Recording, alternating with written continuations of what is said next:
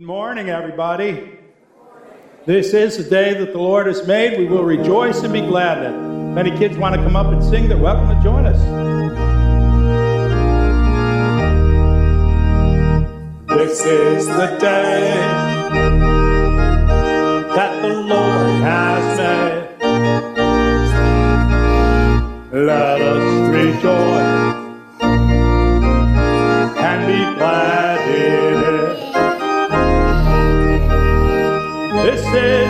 day that the Lord has made. Let us rejoice and be glad in it. This is the day that the Lord has made. Good morning. Welcome to our church. We have a gift for our visitors at the connection site. Please fill out your friendship card for any prayers or concern, or just so we can get to know you. It's fun to be part of the welcoming committee here at Hamilton Center.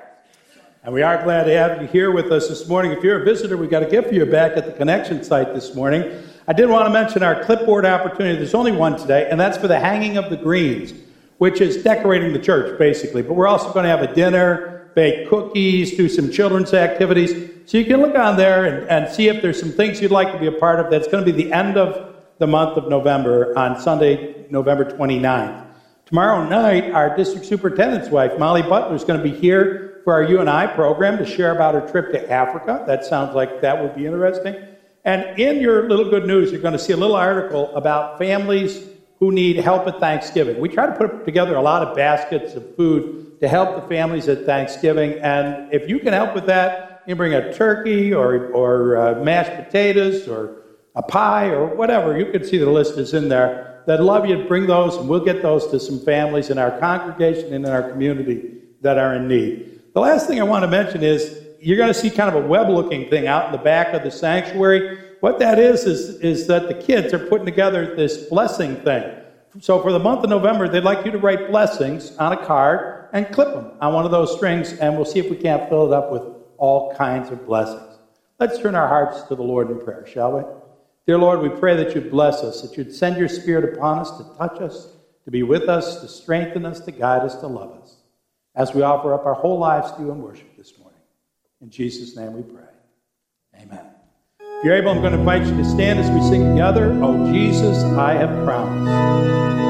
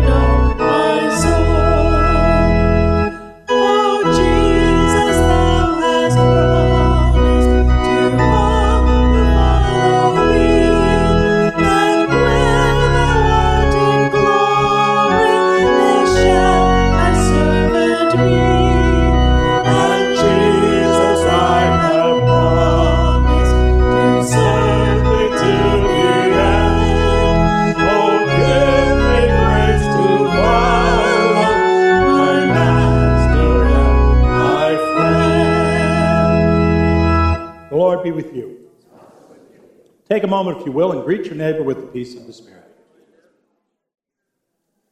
Anybody know what this is? It's a phone, yeah.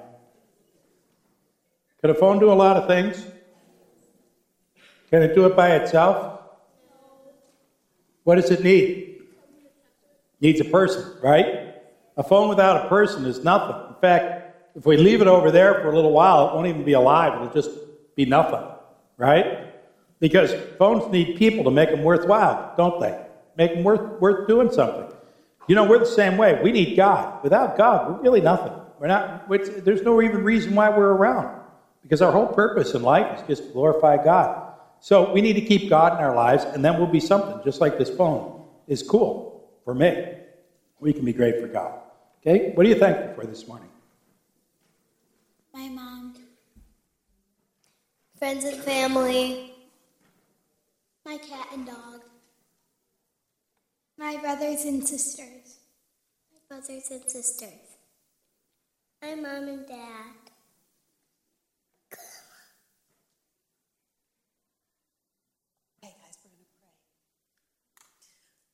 Lord, we thank you for the many blessings you've given to us, for our families, for our friends, for the love that you share. In Jesus' name, amen. You guys can all go off to church school. Well, me and Leeds have not been, been having a good relationship this last couple of days, so the allergies are kicking in. We'll see if I lose my voice before the service is over. Working on it. I, I do want to invite Jennifer to come on up. We have a mission moment in our bulletin. This is to help with veterans ministries and the, and the things they do to help our veterans. So Jennifer is going to come and share with us. Good morning. Thank you for having me come back. I was here last last year, the week of Veterans Day, so thank you. And thank you for the donations that you sent in. Um, very generous. Thank you very much. SERV Niagara is a 501c3. We're located in Lockport and we support Niagara County's homeless and disabled veterans and their families. Niagara County has the highest concentration of veterans per capita in the state, and we also have the least amount of services. So our organization provides, tries to fill in the gaps of what's missing. We recently opened up housing for veterans and their families. We have two buildings, they're both in Lockport. One has apartments for the families, and the other one is the therapeutic sober home for the men. And the houses are just a couple doors down from one another. We have a CASAC program that we fund. It's a scholarship program. There's a shortage of veteran counselors who are in recovery from substance abuse to help other veterans coming back that have issues to deal with. And so we have funded that scholarship program with some of your donations that you sent in. We have a 100% success rate with that scholarship. The veterans that we've given the scholarships to have gotten jobs even before they graduated. So we're very proud of that program and we're going to continue that on. We also have a Thanksgiving dinner Last year, we provided 125 children with Christmas gifts, and all of those things there are some of the programs and services that we have funded with donations like yours. And quickly, just so everybody knows, we are a 100% volunteer based organization. No donations go to pay for salaries, so everything goes to who it needs to go to. So, thank you very much.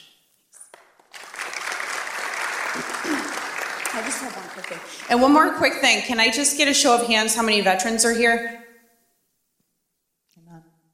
Thank you for your service. Thank you for your service.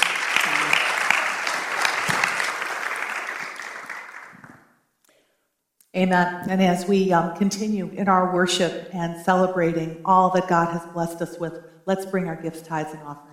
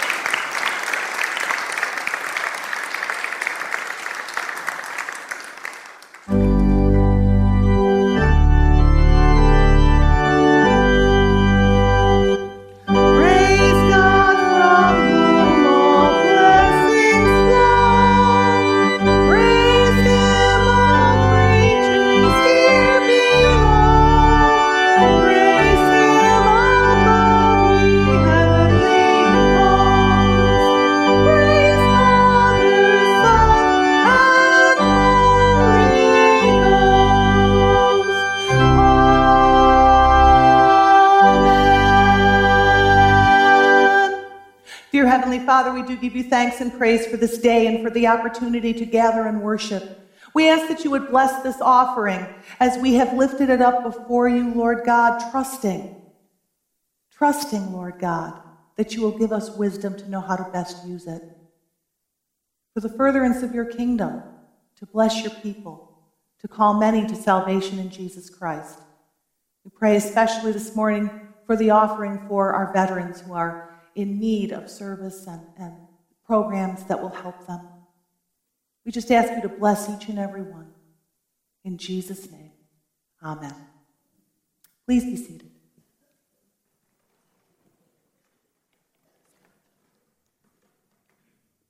And we do have a couple of joys and some concerns for you this morning to, to keep lifted up. And of course, we know that you have the joys and concerns that are in your heart, and we'll take them all to the Lord in prayer, won't we? Um, Janice Spedding is recovering um, from knee surgery. She's um, in rehab right now, and that's and doing well. Richard Fisher is also recovering from some surgery, and so we're keeping those folks in our prayers for that. Gretchen Push has some surgery coming up on Thursday, and we'll be, be looking after her with that. So please keep her in our prayers and um, her family as well. And of course, we want to lift up all of our veterans um, and their families today. Let's take these concerns and these joys to the Lord in prayer.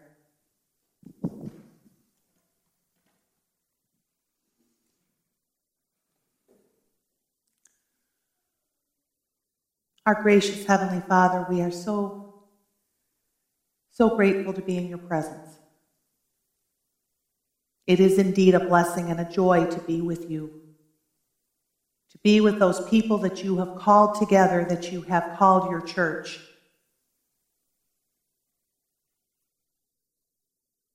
Lord God, we are so grateful that you hear and answer our prayers, that we can trust you, that you are not a God who is far off somewhere just watching us and not really having anything to do with us. You are active and living. You are with us. And you move in us and through us, not only so that we will be blessed, but so that we can be a blessing to others wherever we go. So we want to come together and agree now in prayer knowing that you hear us and that you answer us, and that by coming together and praying, we are being a blessing. Father, we pray for those who are sick and infirm, who are recovering from surgeries, who are in need of whatever kind of a healing touch from you it is that they need. Be with them, touch them, bring them into wholeness, Lord. Draw them into your presence. We pray for those who are sick and are infirm, Lord God. We just ask in Jesus' name.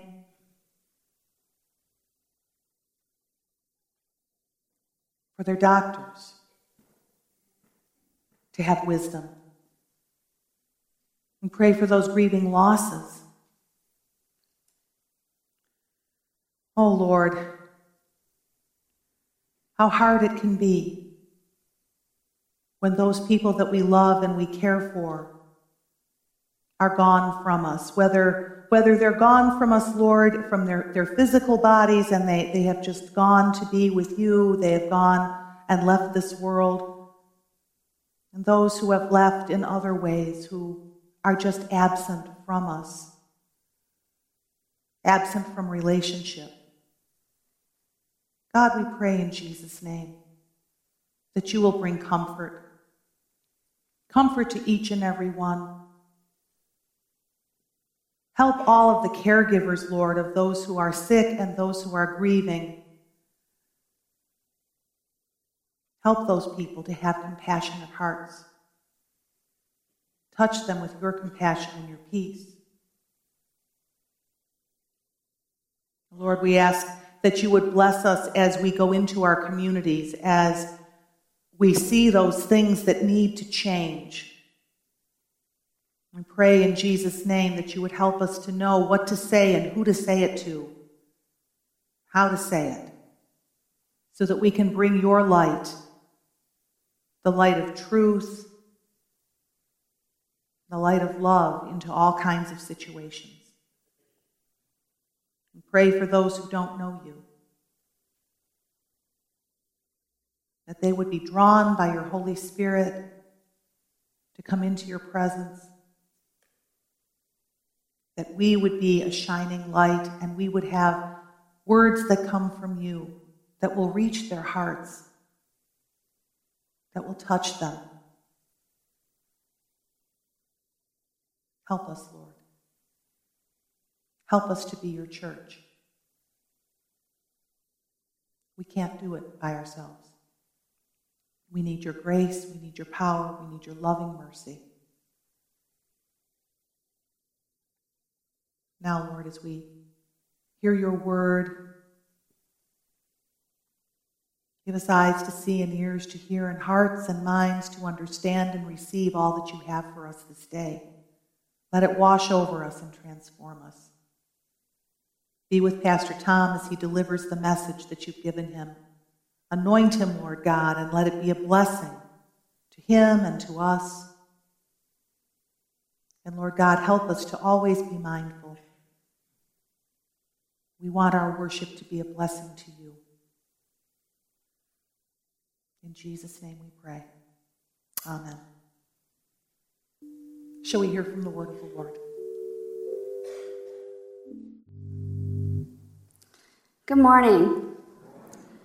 Our scripture reading today is taken from the Gospel of Luke, chapter 18, verses 18 to 30. Hear these words of the Lord. A certain ruler asked Jesus, Good teacher, what must I do to inherit eternal life? Why do you call me good? Jesus answered. No one is good except God alone. You know the commandments do not commit adultery, do not murder, do not steal, do not give false testimony, honor your father and mother. All these I have kept since I was a boy, he said. When Jesus heard this, he said to him, You still lack one thing. Sell everything you have and give to the poor, and you will have treasure in heaven. Then come and follow me. When he heard this, he became very sad because he was a man of great wealth. Jesus looked at him and said, How hard it is for the rich to enter the kingdom of God. Indeed, it is easier for a camel to go through the eye of a needle than for a rich man to enter the kingdom of God. Those who heard this asked, Who then can be saved? Jesus replied, what is impossible with men is possible with God. Peter said to him, We have left all we had to follow you. I tell you the truth, Jesus said to them. No one who has left home or wife or brothers or parents or children for the sake of the kingdom of God will fail to receive many times as much in this age and in the age to come eternal life. This is the word of the Lord. Thanks be to God. Thank you, Lori. We're going to look at passages to answer the question over the next few weeks of what does Jesus want? What does God want from us? This fellow comes up to Jesus and said, What do I need to do to make a claim on eternal life? So that I can be sure I have eternal life. He's a successful guy. And the way in which we measure success nowadays, people are wondering uh, can we count on the American dream anymore? Will our children be better off than us? There's all kinds of questions about what success would be. This guy is successful. It says that he's a ruler, he serves his community, he must be popular. He's very wealthy. And he's what we would call good. Jesus says, keep the commandments. And he rattles off about four or five of them that have to do with people. Don't commit adultery, don't lie, don't bear false testimony, you know, these kind of things. And the guy says, I've kept all of these since I was a child. Wow. How many of us could say we've kept the Ten Commandments? All of them. I know I can't say I've kept them all since I was a child. Never did anything wrong like that. Jesus says, You lack one thing. Not good enough is basically what he says to him. Don't you hate that? Not quite measuring up, still something broken about you. How good is good enough? I have to tell you, you know, years ago as a young man, as a teenager, I did a lot of things that weren't really right. I don't talk too much about it because people tell me I'm giving the teenagers the wrong ideas. I did a lot of things wrong. Over the years, I've tried to make my life better. I've tried to live up to the, to the, be the person that a pastor's supposed to be. But every so often, when I start to feel like I'm getting where I need to be, God shows me something wrong with me. How about the rest of you? I find that every time I overcome something that I think is wrong with my life, and I think I'm starting to get to be okay, God says, Oh, by the way, let me show you that you say the wrong things, you do the wrong things, or you're, you're acting wrong here, or somehow you've got to change who and what you are. And I go, wow, I never saw that before. I think God does that because if He dumped everything wrong with us on us all at once, we'd probably collapse down into a puddle going, ah, right? So God gives us a little piece at a time. This is what you focus on now. Later, I'm going to tell you what's wrong here. I don't think anybody ever gets there where everything is good. I think even this guy lacked more than one thing. But Jesus says, You lack one thing. And you can almost feel the, the disappointment the guy. Really? All I've been doing and something still isn't right? We've got this frustration in our lives, in our culture, where it feels like things just never are quite exactly the way we picture them. We've got this ideal of what life is going to be, but it's never quite as good, as complete, as successful as we thought it would be. I don't know how many of you are on this Facebook thing, but this thing is demoralizing. You go on there, and everybody's having a good time. Have you noticed that? My wife takes pictures of me and puts them on Facebook, and I'm always smiling and having a great time. If you went by my Facebook page, you would think all I do is goof off and have a ball. Everybody on Facebook's having a good time. Everybody on Facebook is successful. Everybody on Facebook is taking that trip you want to take. Everybody's having a blast but you. And you're going, what can I put on Facebook that'll make me look good? Ah! We've come to have this idea in our mind of what success is, of what it would mean to achieve the ultimate goal. So even a football player just won the Super Bowl.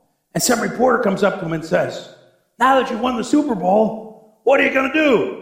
and they say, I'm going to Disney World. In life, making family memories can be nothing short of incredible. Guys, we're going to Disneyland right now. Right now? Right what do you think? And Disney memories, they're magic things you can hold on to for all time. Yeah. Greetings, girls. What that box says.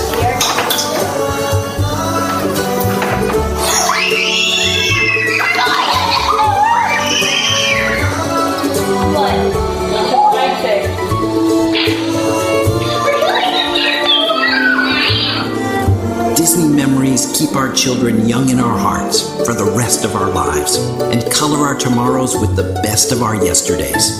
They sing to us whenever we need them to and dance for us in our dreams, which is why they're so important. Well, here's the very best part. I am so excited! Your Disney memory can begin this very moment. We're getting on the plane right now and going to Disneyland. We're going to California. Well, are you excited?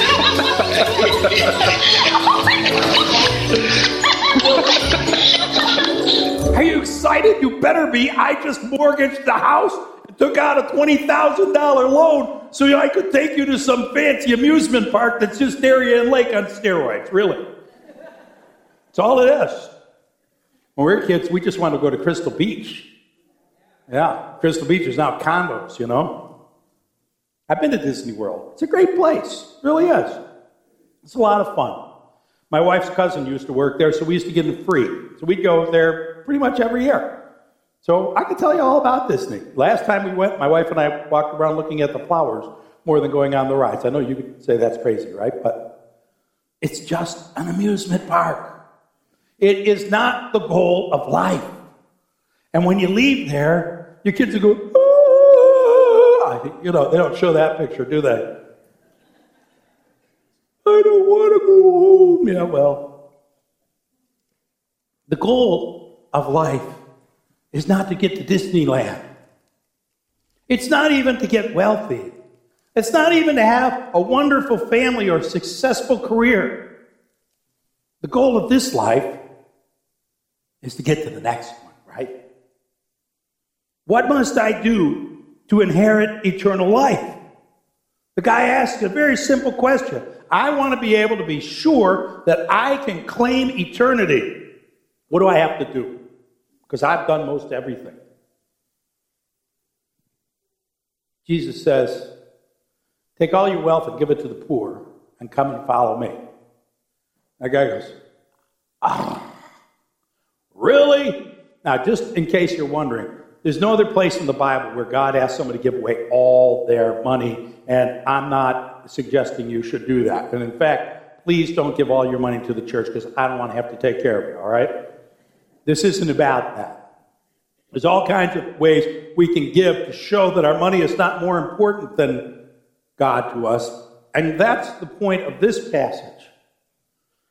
Something he put above God. And when Jesus is telling this, or doing this with his disciples right there, he turns to me and says, How hard it is for a rich person to get into the kingdom of heaven. It's easier for a camel to go through the eye of a needle. It's interesting how people make up all kinds of things about some needle gate in Jerusalem or this or that. It's meant to be a great big camel going through a tiny little eye of a needle because it's impossible, not hard, not a little difficult, not, not problematic. It's impossible. And they were like blown away. Then how can anybody make it? Because you see, in their mind, if you were rich, you must be blessed by God. Because God wouldn't give you that money unless you were good. So if the good people can't make it, we're all done. If this guy who's kept all the commandments can't make it, how can any of us make it? We do the same thing. We, we associate what, the, what our culture tells us is the good life with success and with what's important. What do we brag about when we talk about our kids or our grandkids or our parents or our families or even our own lives? Let me tell you about the job my kid has. Let me show you pictures of the house that they just built. Let me tell you the grades my kid got in school. Do you know how many sporting events they've won? We really think that if you've got the good life, you're blessed, just like they do. But Jesus started this whole thing off by saying, No one's good. No one. Think about that. No one's good. Not you or you or you, not you, nor you, or me. None of us are good. I know for some of you that's a big disappointment because you've been trying so hard to be good. And once you mess up, you make excuses. We've even gone in our culture to saying that what's wrong is not wrong anymore so that we don't have to be bad. We come up with all kinds of ways of trying to be perfect. For me, it's like, thank God I'm not good and nobody else is. That's a load off. Because I know, I know I mess up, and I bet you do too. And this just says to me none of us can measure up to that perfection. Not because people haven't tried, but because it can't be done. Jesus says this guy, You lack one thing. Could you imagine there's only one thing wrong with your life? I can't even imagine such a thing. The Bible has the Apostle Paul. He tried to be perfect. He said, I'm a Pharisee among Pharisees. I've kept every rule in the book. But it wasn't good enough.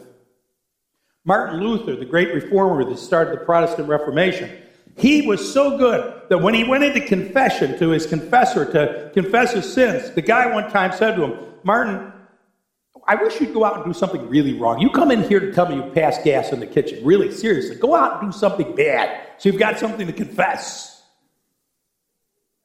The rich young ruler. He wasn't good enough. And if this guy isn't good enough, how do we make it? He says, No one is good except God alone. So Paul says this in Romans What a wretched man I am. Who will rescue me from this body of death? Thanks be to God through Christ Jesus our Lord. That's where salvation comes. God saves us. We don't save ourselves. We don't make our own way. We can't be good enough to put a claim on God to say we have a right to it. We're saved by a gift from God. What must I do? There's nothing you can do. There's nothing you can possibly accomplish to be good enough to be perfect. Only by God accepting us, broken as we are, anyways, do we find eternal life. So we can't inherit it. We can't put a claim on it. We can't walk up to God and say, You have to let me in. God wants us to say, Will you please let me in? Believe in the Lord Jesus Christ and you will be saved. Acts chapter 16. Not just you, but your whole household with you. What's impossible with people, Jesus said, is possible with God. It's impossible for any of us to find salvation. He wasn't just talking about rich people. The only reason why I mentioned rich people is because rich people have a tendency to be more concerned about their money than poor people, believe it or not. And so he offers us impossible grace, amazing grace, a grace so phenomenal that only God can do it. To break the divide between sinful people and a perfect God. What does Jesus want? He wants you to believe that He will do this for you, to trust God, and to make God your God. So Paul says in chapter 6, what shall we say then? Should we go on sinning so that grace may increase? By no means. We died to sin. How can we live in it any longer? See, part of the problem is, is some people think it's just about grace from God's side, which it is. Only God can save us. And yet, that doesn't mean we stop there. We don't, we don't get baptized and that's it, we're done. We don't come up to the altar rail and give our life to Jesus and it's finished and we go do whatever we want. God expects us to change because He said, and come and follow me. Believing is to be living for God. That's what believing means. Believing that's just up here is not a real belief. A real belief is one where you put feet to your ideas. And why do we do it? We do it because God's done such an amazing thing for us. To give us an attitude of gratitude. The problem in our culture is we have an attitude of entitlement. We think we're owed something by somebody somewhere. That just for the very fact of breathing, we should have everything given to us. And we're supposed to have an attitude of gratitude. And by the way, an attitude of entitlement comes largely from, from getting too much because you don't appreciate what it is to have the good life. When my wife and I were young and we had a little baby, we were poor. Not, not poor like we couldn't eat, but we ate Kraft macaroni and cheese, always a name brand because, you know, Kraft macaroni and cheese, right? Really, know? They didn't have the generic stuff back then, okay? We ate Kraft macaroni and cheese five nights a week. The only way we got meat was we'd go over to our parents' house and bum some food off of them and eat with them on Saturday and Sunday. That's how they got us to visit. We couldn't go out. We couldn't afford to even take the car and drive around the block. We didn't have the money for gas, even if it was 30 cents. We didn't have enough money to pay our bills. I was working 50 hours a week and we were making about 150 bucks. And I needed about 170. Every single month, I'd watch it go a little bit south. And for a young man, that's so frustrating. Causes ulcers and worry and concern. A friend of mine called me up on the phone. He says, Hey, Tom, you should come work, and work for the company that I'm working for. Their name's ChemLawn. Never heard of such a thing. What's a ChemLawn? He says, they got jobs, they take care of you. The way he made it sound, it was like going to Disney World, you know? So I said, okay. And I came over and I applied. The day they hired me, they tripled my salary. Holy cats! These people are crazy. They're paying enormous wages. They gave me benefits. We didn't have any benefits. They gave me health insurance. They gave me uniforms to wear. They sent us on trips. They gave us a pension. Who the heck are these people? The first three months that I was there, about every month, they'd come up to me and tell me that I'd earned a raise that I didn't know that I was eligible for, and that they had forgotten to put in the paperwork, so it was about a month old, so they're going to give me a check to make up for it, because, you know, they're sorry that they didn't give me the money sooner. I'm like, seriously, what is wrong with these people? They keep giving me money. By the way, I was only working about three days a week because it was going into wintertime, right? It's like, people are nuts. The next spring, they asked me to go out and work 90 hours a week. Have you ever worked 90 hours a week?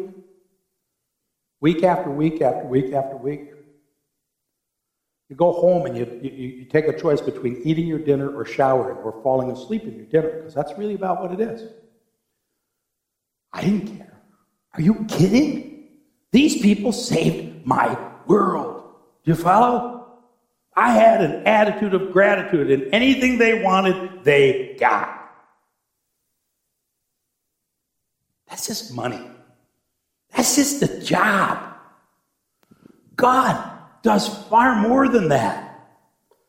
God gives us life eternal. He gives us a purpose in this world. He keeps us from ever being alone. He gives us a community of people to love us and to love. Gives us joy, gives us hope. He gives us everything. When you wish upon a star, makes no difference who you are. You remember that little, what was he, a cricket? Jiminy cricket, yeah. When you wish, you get your heart's desire. If you could have anything in life, if you could have one wish, what would you wish for?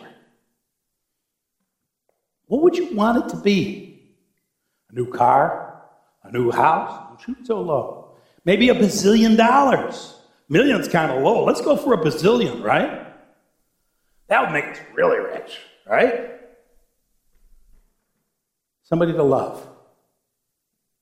A family. A good job. Maybe something for our children. And what if God asked you for that? What if God asked you for that? Said, one thing I want you to do is to give up the very thing that you've been hoping for and living for. Because that's what happened to this guy. You see, God asked for the very thing that we put between us and Him. The most important things in our lives. And what do we say? What do we say to God? He asked it throughout the Bible. Abraham, all he wanted was a son, Isaac. And the son is born, he gets to a certain height, and God says, Give him back to me. You imagine how crushed Abraham was, but he did it. And God gave him everything. Jacob, he wanted his inheritance from Grandpa Abraham. That's all he wanted. And God said, You're not going to get that. And God gave him the inheritance of all the people of faith. How about Peter? He says, We gave up everything for you, Lord. Didn't you like that? We gave up everything for you, God. Not really. He had his boats in dry dock, he had a house and a family. He gave up everything. Then how come he could go fishing with a commercial fishing boat after Jesus rose from the dead? Peter was there on the lake shore. In the book of John, Jesus says to him, Do you love me more than this stuff you hid away from me? Paul has prestige to be the great leader of Israel. This rich young ruler. What do we worship more than God? What does Jesus want? He wants everything. You know, I've been wondering, like if somebody came from outer space or 10,000 years from now, they, they studied our society, would they think that we were a mouse cult? You know, we worship the mouse. We put them on our ties, got earrings for them, wear them around our neck. And we, we, we, we make pilgrimages to the house of the mouse, right? We've got movies about the mouse. We've got cartoons to train our kids about the mouse. Because we all have to give homage to the mouse. Oh, Mighty Mouse. Right? I think there was a Mighty Mouse, wasn't there? wasn't him. Wasn't him. That guy's gone. This mouse survived. I love Disney World. I think it's a great place. I hope you're not hearing me knock Disney because I think it's a wonderful place. If you have the opportunity to go there, you should go and enjoy it. It's just an amusement park. That's all it is. It's not something to live your life for. Nothing, nothing should be between God. You can't buy eternal life. You can't even earn eternal life. So the next step is that God wants us to follow Him in such a way that everything comes beneath it. Oh, it's the bare necessities, the simple bare necessities. Forget about your worries and your strife. Could we get by with just the bare necessities? What if God asked us to give it all up and just get down to the bare necessities of life?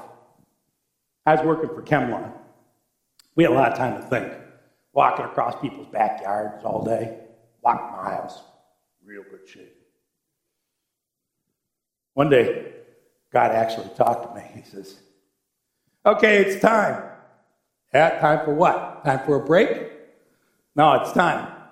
Time for you to go to school. Quit your job, sell your house, go to school, become a pastor. yeah, right. right. You, are looking at the guy in the next yard because you ain't talking to me. I know who I am. You know who I am. We argued for about a week or so. Finally said, Okay, God, here's the deal. I'm willing to be a pastor for you.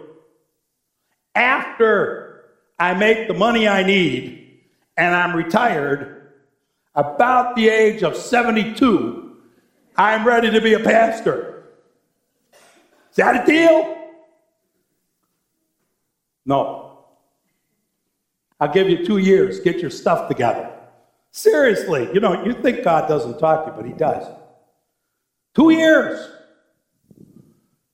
In that time, I was figuring it out, trying to study it. I even talked to the church, you know. I want to know can I work when I go to school? No. All right. Can you give me a church so I could be a pastor I'm going to school, make a little money? I got a family, you know. No, we don't have a church for you.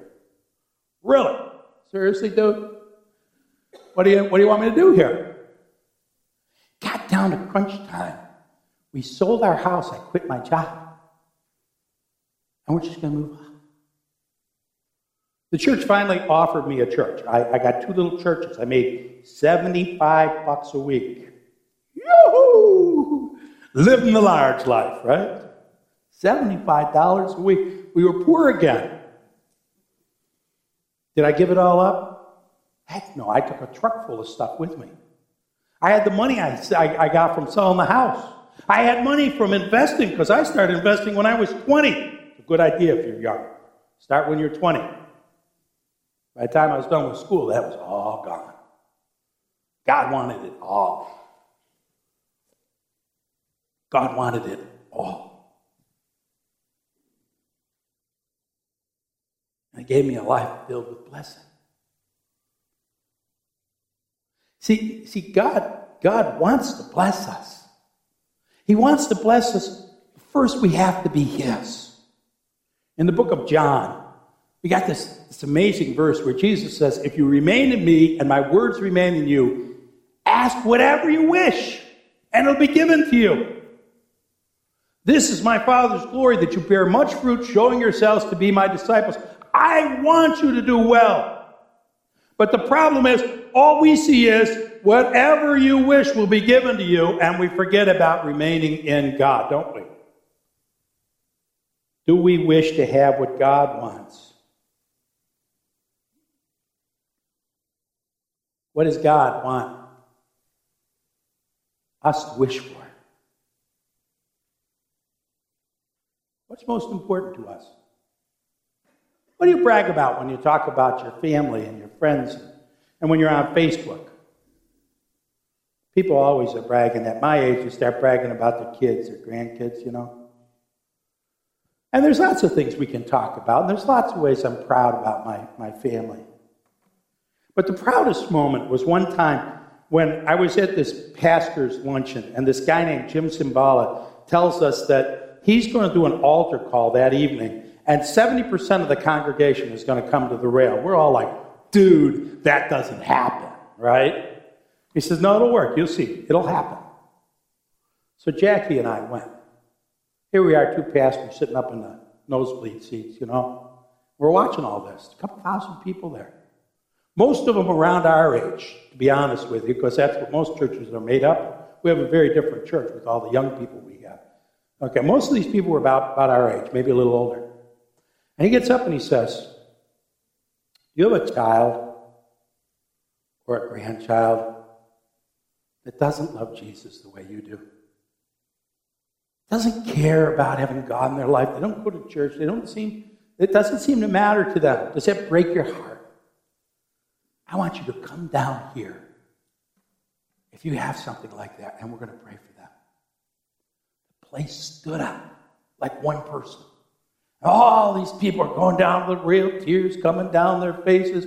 My wife and I looked at each other and said, Daughter, grandson, no, we're good, we're good. We've got this one. Proudest day of my life. Not because I consider them unsuccessful in other areas, but because the most important thing in this life. The purpose of this life is to get to the next one. God in our life. And when we make God the main thing, God pours out the rest. Jesus turned to Peter and he said, Anybody who's given up family or friends or money or wealth or homes or any of that stuff for me, I will give them more in eternal life and in this life. Blessed to be a blessing. What does Jesus want? What does he really want? He wants to bless you. He wants to bless you in this life, and he wants to bless you for all eternity. But he wants first place, not second or third, some other point on the line. God wants it all.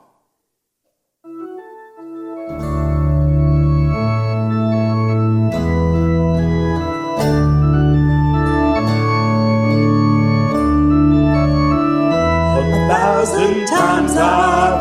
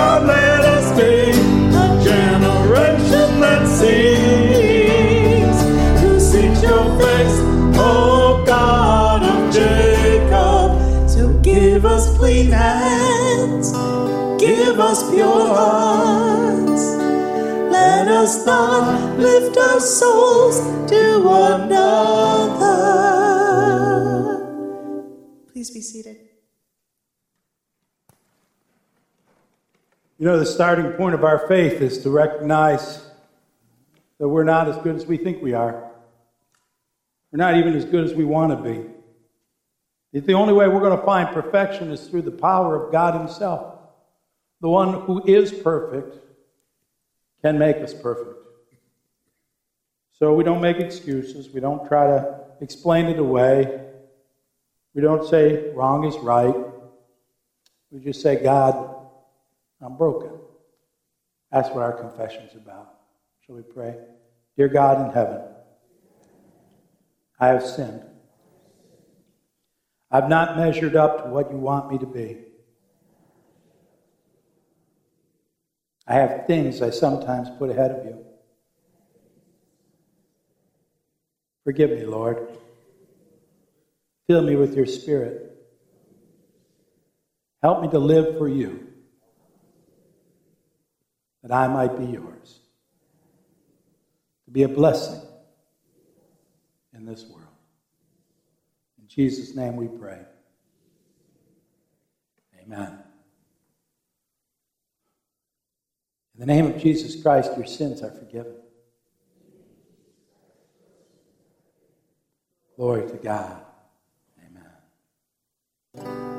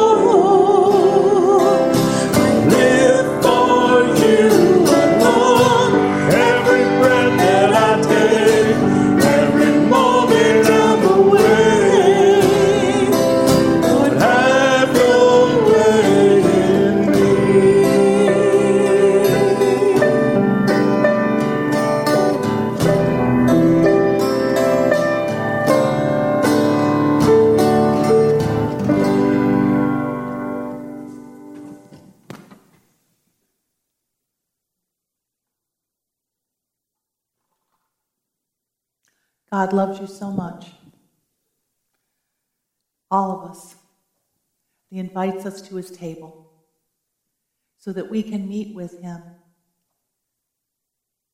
Is it your desire to honor God, to be with God, to love God, to put God first? God put you first. God put me first. When he went to the cross, used to be said, if you were the only one who needed salvation from sin, Jesus would have died just for you. I think that's true. And when we come to the table, we not only, only remember how God put us first and died for us, but we can receive Him in a new and fresh and special way today. So come to the table. Everyone is welcome.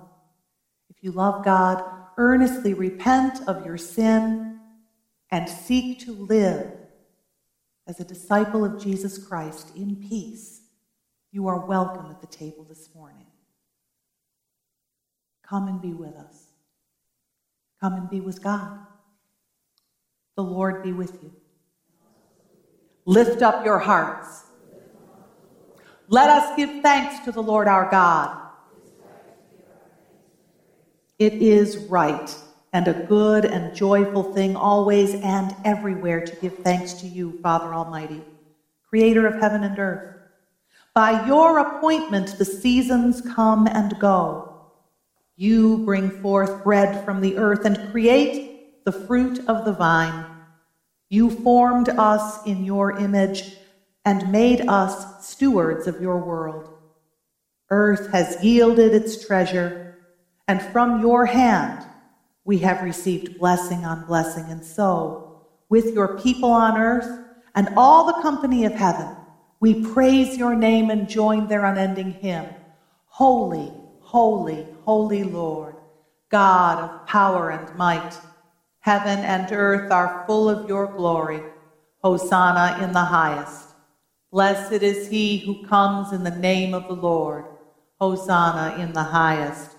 Holy are you and blessed is your Son, Jesus Christ. Though he was rich, yet for our sake he became poor. When hungry and tempted, he refused to make bread for himself, that he might be the bread of life for others. When the multitudes were hungry, he fed them. He broke bread with the outcast, but drove the greedy from the temple. By the baptism of his suffering, death, and resurrection, you gave birth to your church, delivered us from slavery to sin and death, and made with us a new covenant by water and the Spirit. And on the night in which he gave himself up for us, Jesus took bread, and he gave thanks to you. He broke the bread, and he gave it to his disciples, saying, Take eat. This is my body, which is given for you.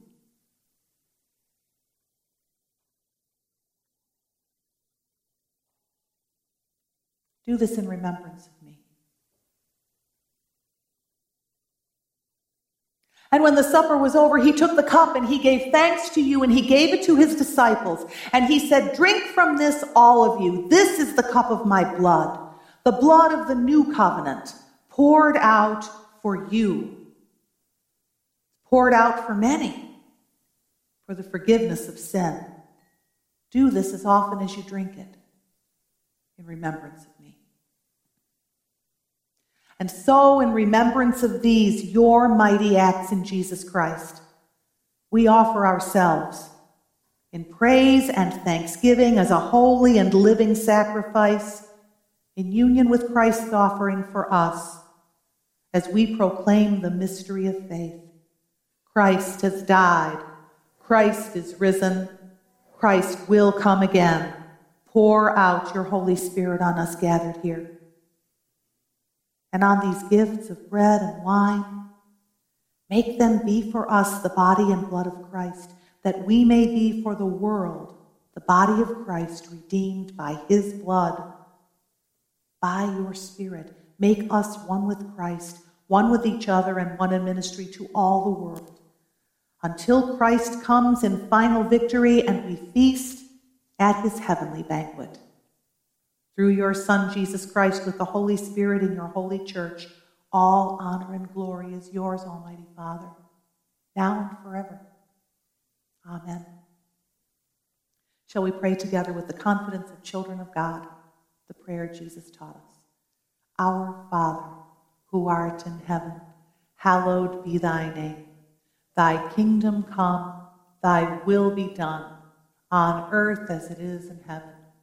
Give us this day our daily bread, and forgive us our trespasses, as we forgive those who trespass against us. And lead us not into temptation, but deliver us from evil. For thine is the kingdom, and the power, and the glory forever and ever. Amen. Will those serving please come forward?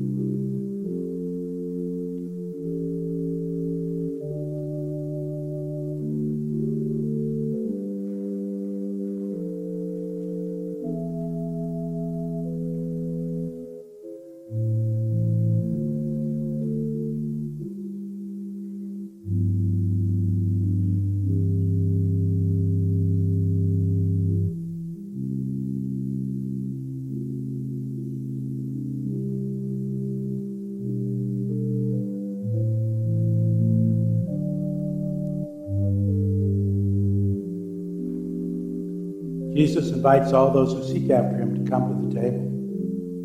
Whether this is, you've been here all along or this is your first time here, you're welcome at the table. God invites you. God welcomes you. Come to the table, to the rails for prayers for healing and anointing, to light a candle. Come and join us with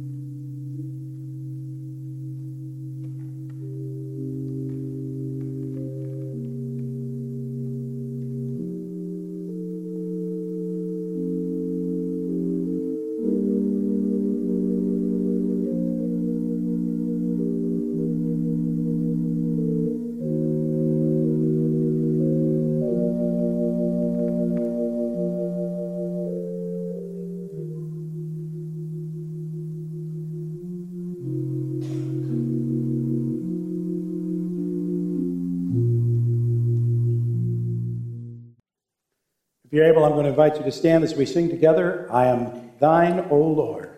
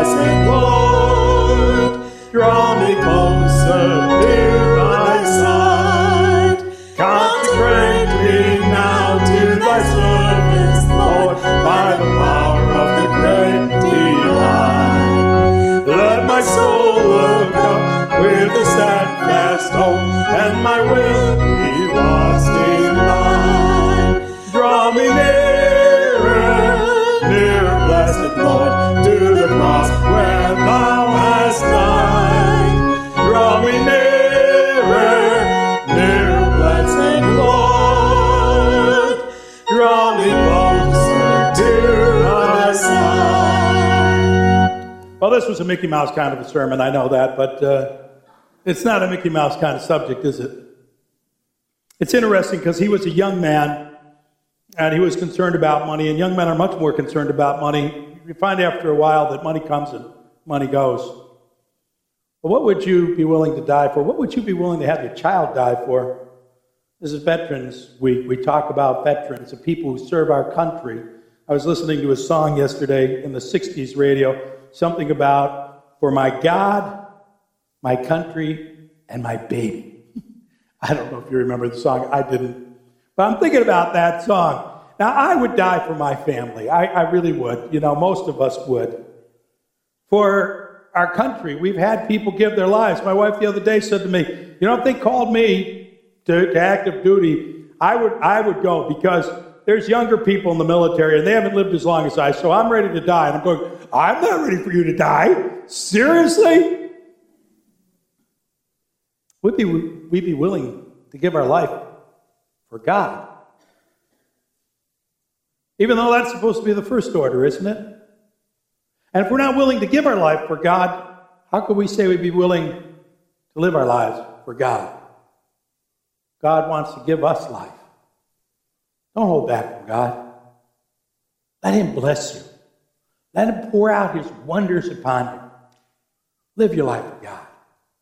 And God will do that. May the Lord be with you, watch over you, care for you, take care of you, and take all these allergies away. Amen.